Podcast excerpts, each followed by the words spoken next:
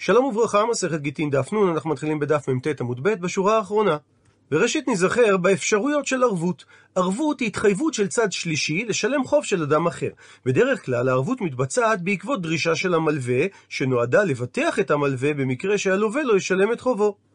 ישנן כמה דרגות של התחייבות, החל מהתחייבות רק לאחר תביעת הלווה והימנעותו מתשלום, זה ערב רגיל, ויש חיוב של הערב אף ללא תביעת הלווה, זה ערב קבלן. יש אפשרות נוספת, אבל היא לא בחומר כרגע. ערב רגיל, אין המלווה יכול לגבות ממנו, אלא לאחר שהלווה נתבע לשלם את החוב ולא שילם, וזאת משום שאין הערב הרגיל שותף בחוב עצמו, אלא רק אחראי לסילוק החוב. ערב קבלן, לעומת זאת, משתעבד בשווה עם הלווה. ניתן לגבות ממנו אף ללא תביעת הערב, ולפי כמה משיטות הראשונים, הוא ממש נחשב כלווה עצמו. אופן השעבוד שלו שווה לערב רגיל. ואומרת הגמרא איתמר פתיחה למחלוקת המוראים. במקרה של ערב דכתובה, דברי הכל הוא לא משתעבד לפירעון הכתובה. משתי סיבות, סיבה ראשונה, שהרי הוא קיבל על עצמו ערבות בעלמא ולא ערבות קבלן. סיבה שנייה, שהוא רצה לשכנע את האישה להינשא, והיא לא הוציאה ממון בשעת כתיבת שטר הכתובה.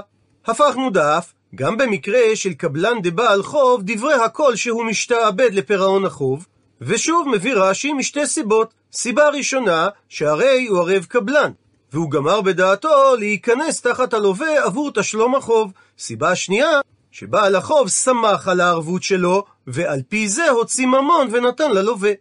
אבל במקרה של ערב דבעל חוב, או במקרה וקבלן דכתובה, פליגי, יש בדבר מחלוקת. איכא למאן דאמר, יש מי שסובר, שאף על גב דלית לנכסי ללווה, אפילו שאין ללווה או לחתן בשעת כתיבת שטר החוב או שטר הכתובה נכסים, עדיין הערב או הערב קבלן משתעבד לפירעון החוב או הכתובה. ואיכא למאן דאמר, ויש מי שסובר, שאי איתלי משתעבד, אילי לא משתעבד. שרק במידה ויש ללווה או לחתן נכסים בשעת כתיבת השטר, אז הערב או הערב הקבלן משתעבד לפירעון החוב, ואם אין לו נכסים הוא לא משתעבד. ונסכם את העניין בעזרת הטבלה הבאה. ההבדל בין ערב לבין קבלן ערב זה בגמירות הדעת להשתעבד, שערב לא ברור שהוא גמר בדעתו להשתעבד, אבל קבלן ברור שהוא גמר בדעתו להשתעבד. והפרמטר השני בסיפור זה עניין חיסרון ממון. בעל חוב סומך על ערבותו של הערב כי הוא מוציא ממון בפועל, מה שאין כן כתיבת שטר כתובה לא מחסרת ממון מהכלה. בשני מקרים כולם מסכימים. במקרה של ערב כתובה, שגם לא ברור שהוא גמר בדעתו להשתעבד לפירעון הכתובה, וגם שבשעת כתיבת הכתובה לא חסר ממון, ודאי שהוא לא משתעבד. הגמרא בהמשך גם תאמר שייתכן וכל רצונו היה לעודד אותם להינשא ולקיים מצווה. ישנה הסכמה גם במקרה של קבלן לבעל חוב, שוודאי שהוא משתעבד, שהרי הוא גם גמר בדעתו להשתעבד, וגם בעל החוב שמח עליו והוציא ממון על סמך הערבות שלו. המחלוקת מתמקדת בשני מקרים, ערב לבעל חוב כשאין ללווה נכסים, וקבלן לכתובה כשאין לחתן נכסים. שיש מי שאומר שיש שיעבוד גם כשאין ללווה או לחתן נכסים, מפני שמספיק פרמטר אחד ליצירת השיעבוד, או שהקבלן גמר בדעתו להשתעבד ולכן הוא משתעבד גם עבור הכתובה, או שהערב השתעבד לבעל חוב מפני שיש בפועל הוצאת ממון, ובעל החוב שמח על ערבותו של הערב. מצד שני, יש מי שאומר שצריך את שני הפרמטרים, גם גמירות דעת להשתעבד וגם הוצאת ממון בפועל, כדי לייצר שיעבוד.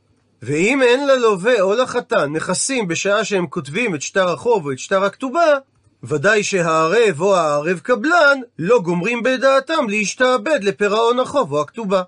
ולעניין פסיקת הלכה אומרת הגמרא, והלכתה שבכולו אף על גב דלית לי, ללווה או לחתן נכסים בשעה שהוא לוקח את ההלוואה או בשעה שהוא מתחתן, בכל זאת משתעבד. הערב לבעל חוב או הקבלן לפירעון הכתובה, בר למעט מערב דכתובה, דאף על גב דאית לי, שיש לחתן נכסים בשעה שהוא כותב את הכתובה, בכל זאת לא משתעבד הערב. מה איתמה? משום שיש צד לומר שהערב רק מצווה הוא דאבד, ומצד שלי ולא מידי חסרה, והכלה עצמה לא חסרה ממון בשעה שהיא מתחתנת. כך שלמסקנה, לבעל חוב גם הערב וגם הקבלן משתעבדים, לכתובה הקבלן משתעבד, אבל הערב לא משתעבד. וחוזרת עכשיו הגמרא לדון בדברי מר זוטרא מהעמוד הקודם, שהסביר את דברי המשנה שכתובת אישה בזיבורית מתייחס רק לגביית כתובה מיתומים, אבל כאשר האישה גובה את כתובתה מהבעל, היא גובה את זה מבינונית. אמר אבינה תשמע, בו שמע הוכחה כנגד דברי מר זוטרא, שהרי מעיקר דתקנתין, משורש טעם התקנה, מפני מה אישה גובה את כתובתה בזיבורית, הסבירה הברייתא, מפני שיותר ממה שהאיש רוצה לישא, אישה רוצה להינשא. ולכן לא היה צורך לחכמים לתקן שאישה תגבה את כתובתה מבינונית, שהרי היא תתחתן גם אם היא תגבה את כתובתה מזיבורית. והיא סלקא דעתך, ואם היה עולה על דעתך לומר, כפי שהסביר מר זוטרא, שהכוונה שאישה גובה את כתובתה מיתמי אבל לא מהבעל, היי משום דיתמיו?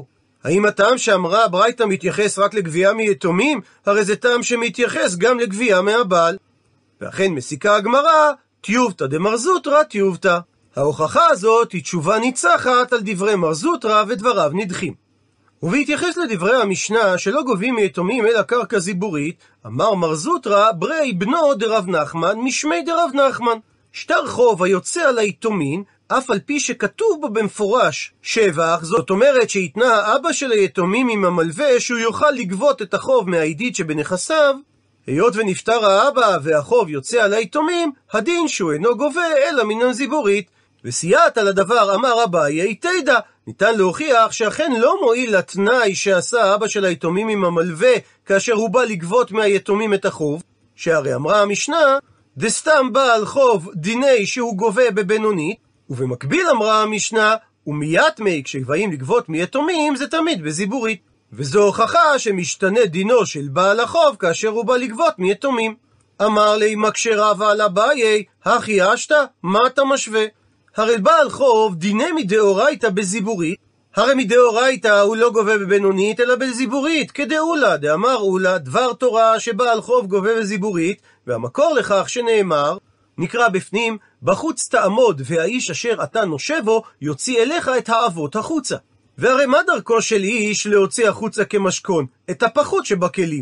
כדי לפרוע את חובו, שהרי ודאי שמרצונו הוא לא יפרע את החוב בעידית שבנכסיו. ולמרות זאת תקנו חכמים שבעל חוב גובה בבינונית. ומה הטעם אמרו שבעל חוב גובה בינונית? כדי שלא תנעול דלת בפני לווין.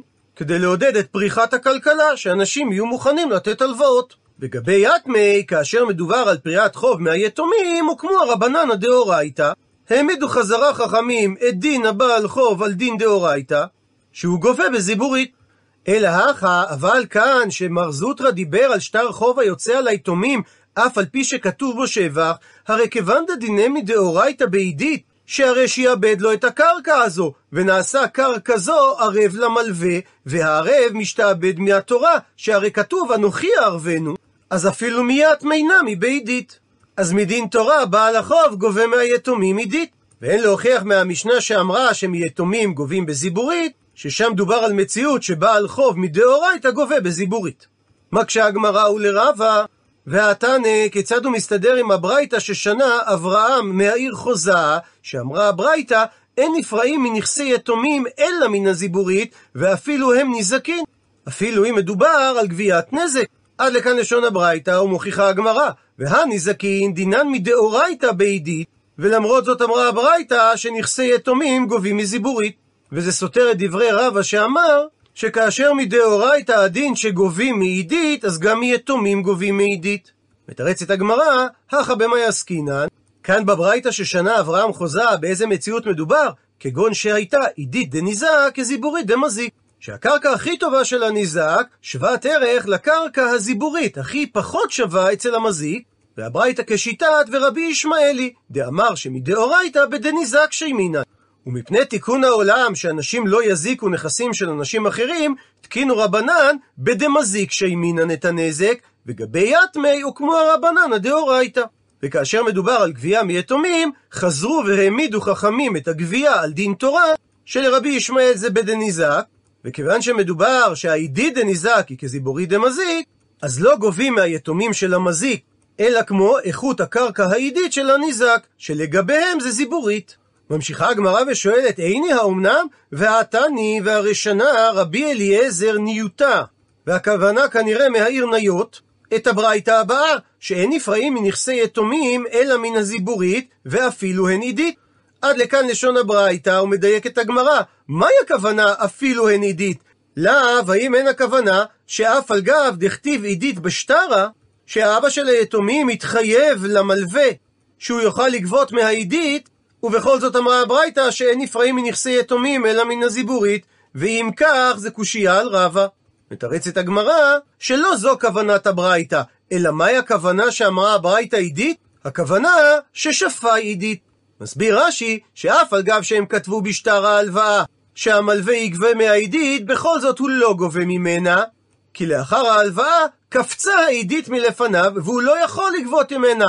כגון למשל אם נטלו המסיקין או נשדפה או שטפה נהר, ועל ידי כך בטל התנאי שהוא יוכל לגבות מהעידית. אז אם כך, מעכשיו הוא כבעל חוב סטנדרטי שבא לגבות מהיתומים, ומדין תורה הוא גובה מזיבורית.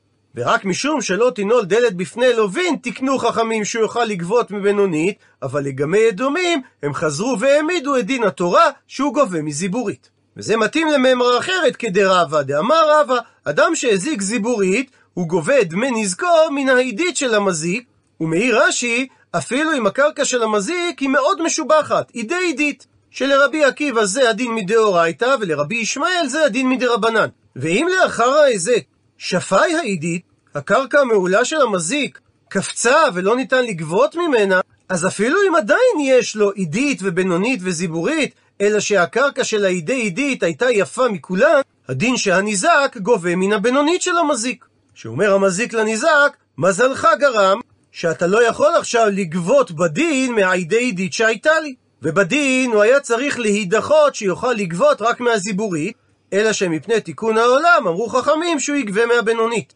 וגבי יתמי יוקמו הרבנן הדאורייתא.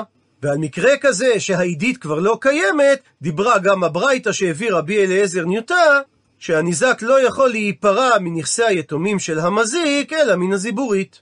ציטוט מהמשנה, אין נפרעים מנכסי יתומים, אלא מן הזיבורית. ביי, ושאל על כך רב אחדבוי ברעמי, יתומים שאמרו במשנה שאין נפרעים מהנכסים שלהם אלא מן הזיבורית, האם מדובר על יתומים קטנים או אפילו גדולים? והוא מבאר את צדדי הספק. האם תקנת היא דאבוד רבנן גבי יתמי? האם מדובר על תקנה שעשו חכמים כדי לחוס על היתומים להעמידם מדין תורה, שיהא זה, דהיינו מי שרוצה לגבות מהם את החוב, טורח ומוכר את הזיבורית שאין להם מי שיטרח בשבילם? ועל פי הטעם הזה, ליתומים קטנים אבוד רבנן את התקנה, אבל ליתומים לגדולים לא אבוד רבנן את התקנה. או דילמה, או אולי, לא מדובר פה על תקנת חכמים, אלא דין הוא שמי שצריך לגבות את החוב מהיתומים, יגבה את זה על פי דין דאורייתא מזיבורית, מפני שכל הטעם שאמרו חכמים שבעל חוב גובה בינונית, זה משום החשש לנעילת דלת בפני לווים. ומשום דלא מעסיק הדעתא דמלווה, דמת לווה ונפלה נכסה קמי יתמי, דאבה לנועל דלת. אין כאן חשש לנעילת דלת בפני לווים, שהרי המלווה לא מעלה על דעתו מציאות כזאת, לחשוש שמא ימות הלווה ויפלו נכסיו בירושה לפני היתומים, והוא יצטרך לגבות את חובו מהזיבורית. ואם נאמר שמהטעם הזה אמרו חכמים שבעל חוב לא גובה מיתומים אלא בזיבורית, הילקח אפילו גדולים נמי. אז הטעם הזה שייך אפילו ביתומים גדולים. עונה הגמרא תשמע בו שמע הוכחה דתני מהברייתא ששנה הבאה קשישה שהברייתא אמרה על משנתנו שהיתומים שאמרו מדובר אפילו על יתומים גדולים ואין צריך לומר שוודאי כאשר מדובר על יתומים קטנים. דוחה הגמרא את ההוכחה מהברייתא ודילמה אני מילי אולי הדברים הללו של הברייתא הם לעניין שבועה זאת אומרת למה שאמרו חכמים שהבא להיפרע מנכסי יתומים לא ייפרע אלא בשבועה ואפילו כאשר הוא הוציא שטר ועל בסיסו הוא תובע, שהרי אם אבא של היתומים היה קיים, אולי הוא היה טוען כלפי התובע ואומר לו, תשבע לי שלא פרעתיך. ועל פי טענה זו היינו משביעים אותו. אז עכשיו שהאבא נפטר, אנחנו, בית הדין, טוענים בשביל היתומים. וניתן להסביר שלעניין הזה התכוונה הברייתא, שמשביעים את התובע אפילו כאשר היתומים הם גדולים, מפני דגדול במילי דאבוה כקטן דמי. שאפילו שלפנינו עומד יתום שהוא גדול ומבוגר, בעניינים של אבא שלו הוא נחשב כקטן, ולא ידע אם אבא שלו פרע את החוב כלפי התובע או לא. אבל לעניין גבייה מזיבורית ניתן לומר שהטעם הוא משום שחכמים חסו על היתומים ולכן העמידו אותם על דין תורה, אבל זה רק לגבי יתומים קטנים ולא לגבי יתומים גדולים. ולעניין פסיקת הלכה אומרת הגמרא והלכתה, הפכנו דף, יתומים שאמרו במשנה שגובים מהם מזיבורית, מדובר על יתומים גדולים, ואין צריך לומר שמדובר גם על יתומים קטנים, בין לשבועה, דהיינו שאין נפרעים מהם אלא בשבועה, בין לזיבורית, שאין גובים מהם אלא זיבורית. ציטוט מהמשנה, אין נפרעים מנכסים משועבדים במקום שיש נכסים בני חורין. וראשית נזכר בהגדרת נכסים משועבדים ונכסים בני חורין, שנכסים בני חורין זה נכסים שהם ברשותו של אדם ואין עליהם כל שיעבוד. נכסים משועבדים לעומת זאת, זה קרקעות שהיו לאדם בשעה שהתחייב בתשלום לחברו, כגון שהזיק את חברו, שלווה ממנו וכיוצא בזה, שהרשות בידי הניזק או המלווה, להפקיע את הנכסים לכיסוי הנזק או החוב, גם אם המזיק או הלווה מכר אותם בינתיים. ועל כך באי שאל רב אכדבוי ברעמי את השאלה הבאה: אם השעבוד של הנכסים המשועבדים אינו מחמת מכר, אלא שנתן אותם במתנה לאחר שלווה מזה, ושיער קרקע זיבורית לפניו. היח הדין במקרה הזה. האם הלווה גובה מהזיבורית מפני שהיא בני חורין, או שהוא גובה מבינוני שניתנה במתנה? ולהלן צדדי הספק. האם תקנת הוא דאבוד רבנן משום פסדה דלקוחות?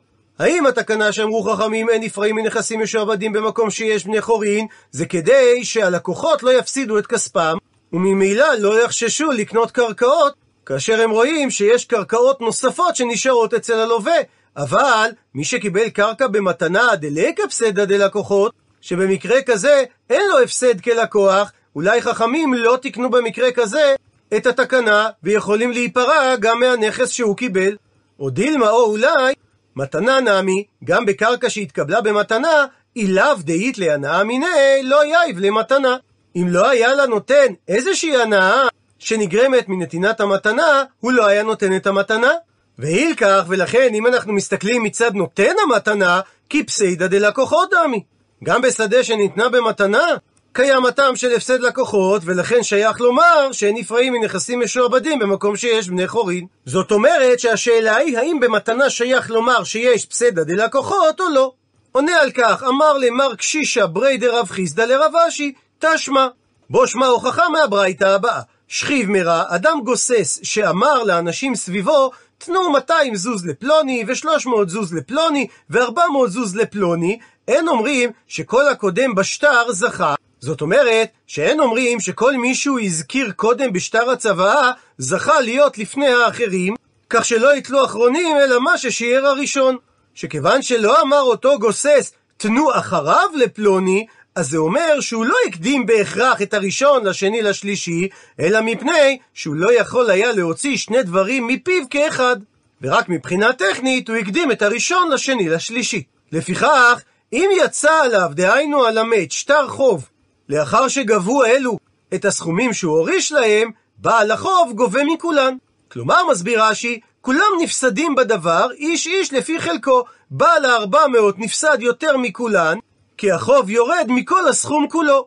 זאת אומרת שהדין לחזור ולחלק ביניהם את הסכום אחר שיפרעו לחייב מחלקו של אחד מהם, שאם יצא עליהם חוב של מנה לדוגמה, הם חולקים אותו לתשעה חלקים, כנגד התשע מאות זוז שהם קיבלו, וכל אחד משלם את החלק היחסי. הראשון שקבל 200 ישלם שני חלקים, השני שקיבל 300 ישלם שלושה חלקים, והשלישי שקיבל 400 ישלם ארבעה חלקים. אבל ממשיכה הברייתא, אם אמר אותו שכיב מרע, תנו 200 זוז לפלוני, ואחריו לפלוני, ואחריו לפלוני, במקרה כזה כן אומרים שכל הקודם בשטר של הצוואה זכה, שהלשון אחריו מוכיחה שיש קדימות לראשון על השני על השלישי. ולפיכך, אם יצא עליו, על הנפטר, שטר חוב, אז הוא גובה מן האחרון. ורק אם אין לו מספיק לגבות מהאחרון, אז הוא גובה משלפניו, ורק אם אין לו מספיק לגבות משלפניו, אז הוא גובה משלפני פניו.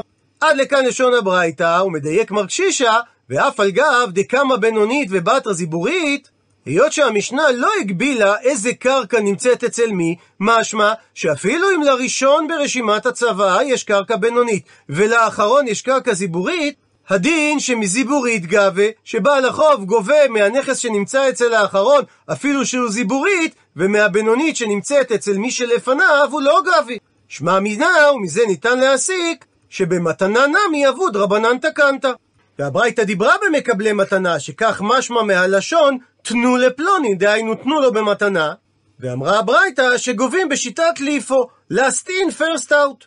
זאת אומרת שגם כאשר מקבלים מתנה שייך הכלל שאין נפרעים מנכסים משועבדים במקום שיש בני חורין. מביאה על כך הגמרא שלוש דחיות. דחייה ראשונה, הכא במאי עסקינן, כאן בברייתא במה מדובר? לא באנשים שקיבלו מתנה, אלא בבעל חוב. מקשה על כך הגמרא, והתנו כאמר. הרי השכיב מרע בברייתא אמר תנו, והמשמעות היא לתת מתנה ולא תחזירו חוב. מתרצת הגמרא שניתן לומר שהכוונה תנו בחובי. ממשיכה הגמרא ומקשה על הדחייה הזו, ולכזה שטרא דמן קדים. אם מדובר בברייתא על בעלי חוב, אז מדוע סדר הגבייה מהם זה לפי מי שקדם או מאוחר בצוואה של השכיב מרע? הרי צריך להסתכל בשטר ההלוואה, ועל פי כך לקבוע מי קודם למי.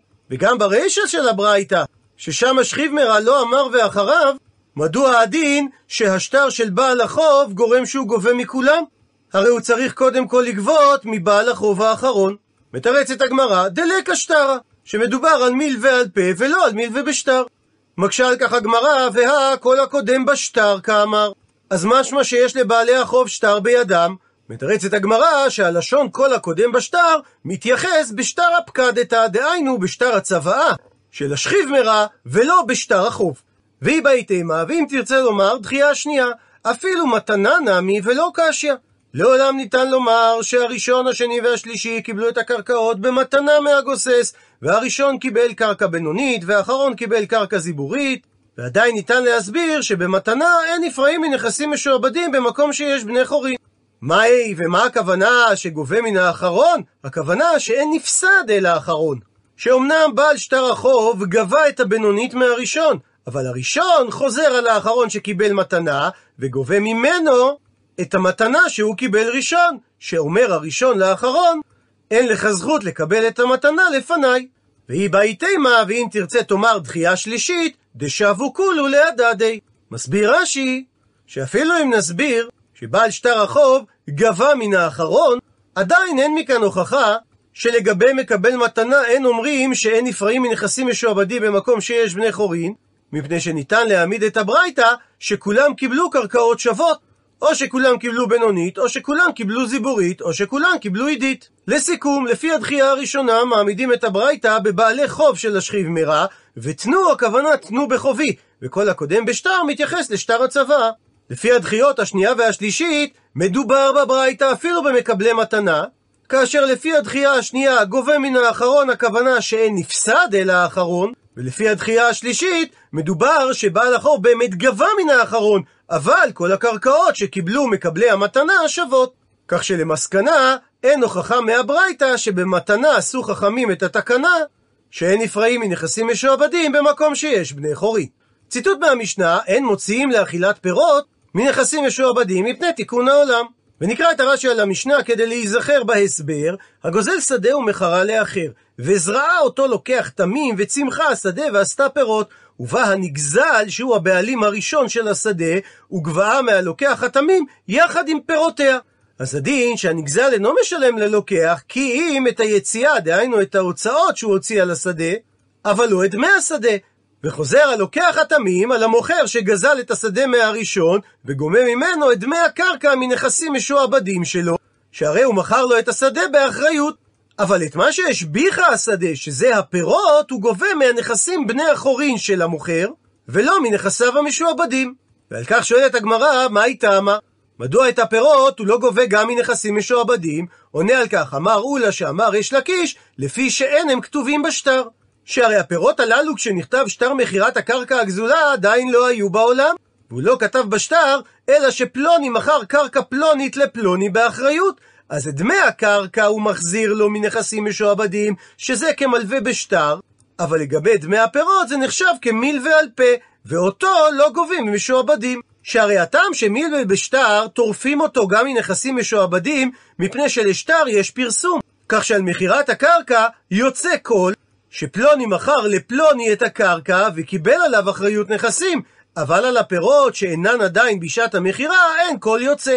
ולכן מי שקנה אחר כך קרקע נוספת מאותו גזלן, לוקח בחשבון שהיא משועבדת עבור הקרקע של מי שקנה לפניו, אבל לא שהיא משועבדת עבור פירות. אמר לי מקשה רבי אבא לאולה, והא, בהמשך המשנה נאמר, שמזון האישה והבנות, שזה מה שאדם מתחייב לאישה, שאם הוא ימות, היא והבנות ימשיכו לשבת בבית ולזון מהנכסים, והיות שזה תנאי בית דין, דקמאן דקטיבי דמו. יש לה דבר פרסום שנכסיו משועבדים לה, כאילו זה כתוב. וקטני, ובכל זאת אמרה המשנה שגם במקרה כזה, אין מוציאין עם זון האישה והבנות מנכסים משועבדים. ולכאורה זה בניגוד להסברו של ריש לקיש, שאמר שהסיבה שאין מוציאין זה מפני שזה לא כתוב. אמר לי, ענה אולה לרבי אבא, הטעם שם לעניין מזון האישה והבנות, מעיקר האחי תקון. מראש ככה חכמים תיקנו, שאפילו אם המחויבות כלפי האישה והבנות לא נכתב במפורש בכתובה, כתובים מהם אצל בני חורין. שבמידה והוא ימות, ניתן לגבות אותם מנכסיו בני החורין, ואין הם נחשבים כתובים מהן אצל הנכסים המשועבדים. ולכן זה לא סותר את הסברו של ריש לקיש. וכן אותו הסבר אמר רבי אסי שאמר רבי יוחנן, לפי שאין כתובים. ועל כך אמר לרב זירא לרב אסי, והא מזון האישה והבנות דקמאן דקטיבי דמו, שזה נחשב כתוב שהרי זה תנאי בית דין, וקטני ובכל זאת אמרה המשנה אין מוציאין.